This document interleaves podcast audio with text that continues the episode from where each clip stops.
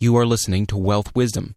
On this podcast, you will hear from a wide range of thinkers as they discuss what it takes to be prosperous in business, finance, and more. To see a full listing of the podcast provided by Learn Out Loud, please visit us at www.learnoutloud.com/podcast. Chapter 29 Leaders are Teachers. Robert's View. There are many challenges ahead. Instead of followers, we need more leaders. Too many people have an entitlement mentality. They expect the government to handle their problems for them. This book was written with the hope that you will become a leader. What does it mean to be a leader? The following are three definitions to consider. 1. Leaders are role models. When I was at the Academy and in the Marine Corps, much of my training in leadership focused on being a role model, being someone my troops would look up to, being someone who lived his life according to a higher standard. Donald Trump certainly fulfills those criteria. In writing this book with Donald, I was able to get to know a person I have respected and looked up to for years. Being around Donald has inspired me to expand my means beyond what I thought was possible for my life. And that is what true leaders do. They inspire you to go beyond what you think is possible for you. 2.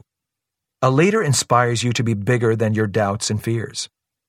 In my final days of preparation at the Marine Corps base at Camp Pendleton, California, just before we were shipped to Vietnam, the instructor pilot who trained me to shoot guns and rockets said, School days are almost over. Soon you will be in Vietnam. You will soon be facing the toughest task a leader can face. You will soon be asking your men to give up their lives so others may live. My question to you is Are you willing to do the same?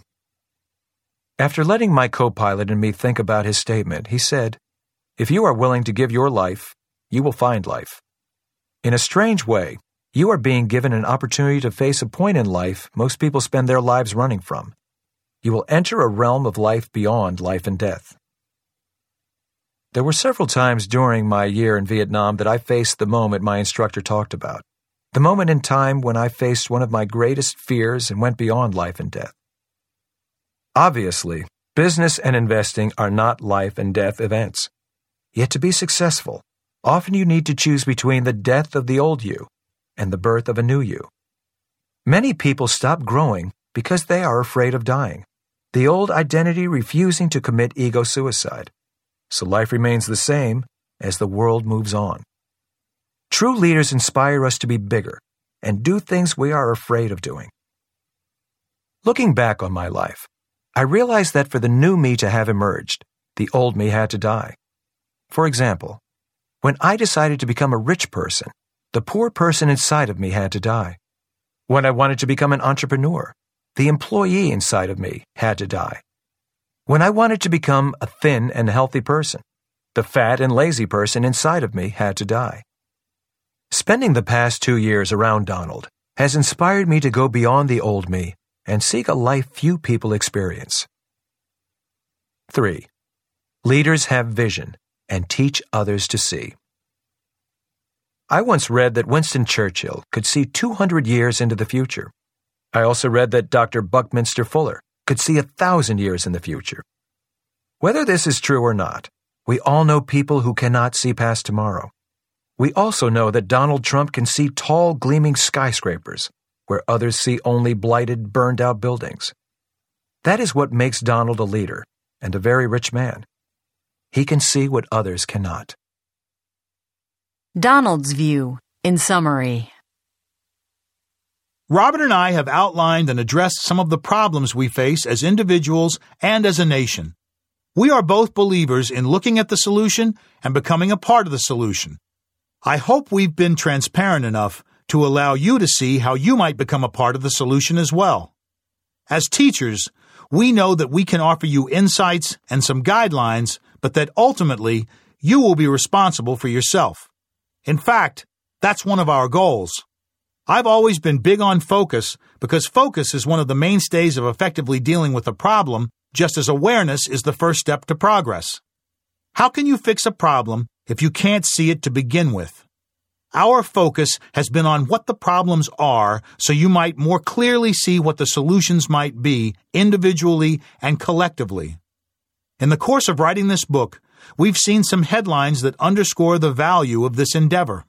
We've seen some giant philanthropic endeavors and gifts, Enron principals being brought to court, and the constant gas and oil turmoil remaining in turmoil. I once said, without passion, you don't have energy. Without energy, you have nothing.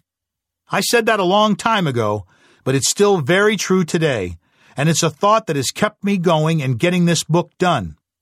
These are not the times to withdraw from the world arena. If anything, we all need more passion and energy in order to deal with what's going on. Robert and I sincerely hope all of you will someday be in a position to give, because that will mean that you have become part of the solution and our efforts will have been worthwhile. In the interim, know that being aware is a big step in the right direction, and just keep working on remaining in that condition. Let's keep our blind spots to a minimum when it comes to financial responsibility as well as global responsibility. I know that Robert will continue on his path of excellence as a great teacher, and I hope all of you will continue to listen to what he has to say. Empowerment comes with enlightenment. I hope we have empowered you to succeed.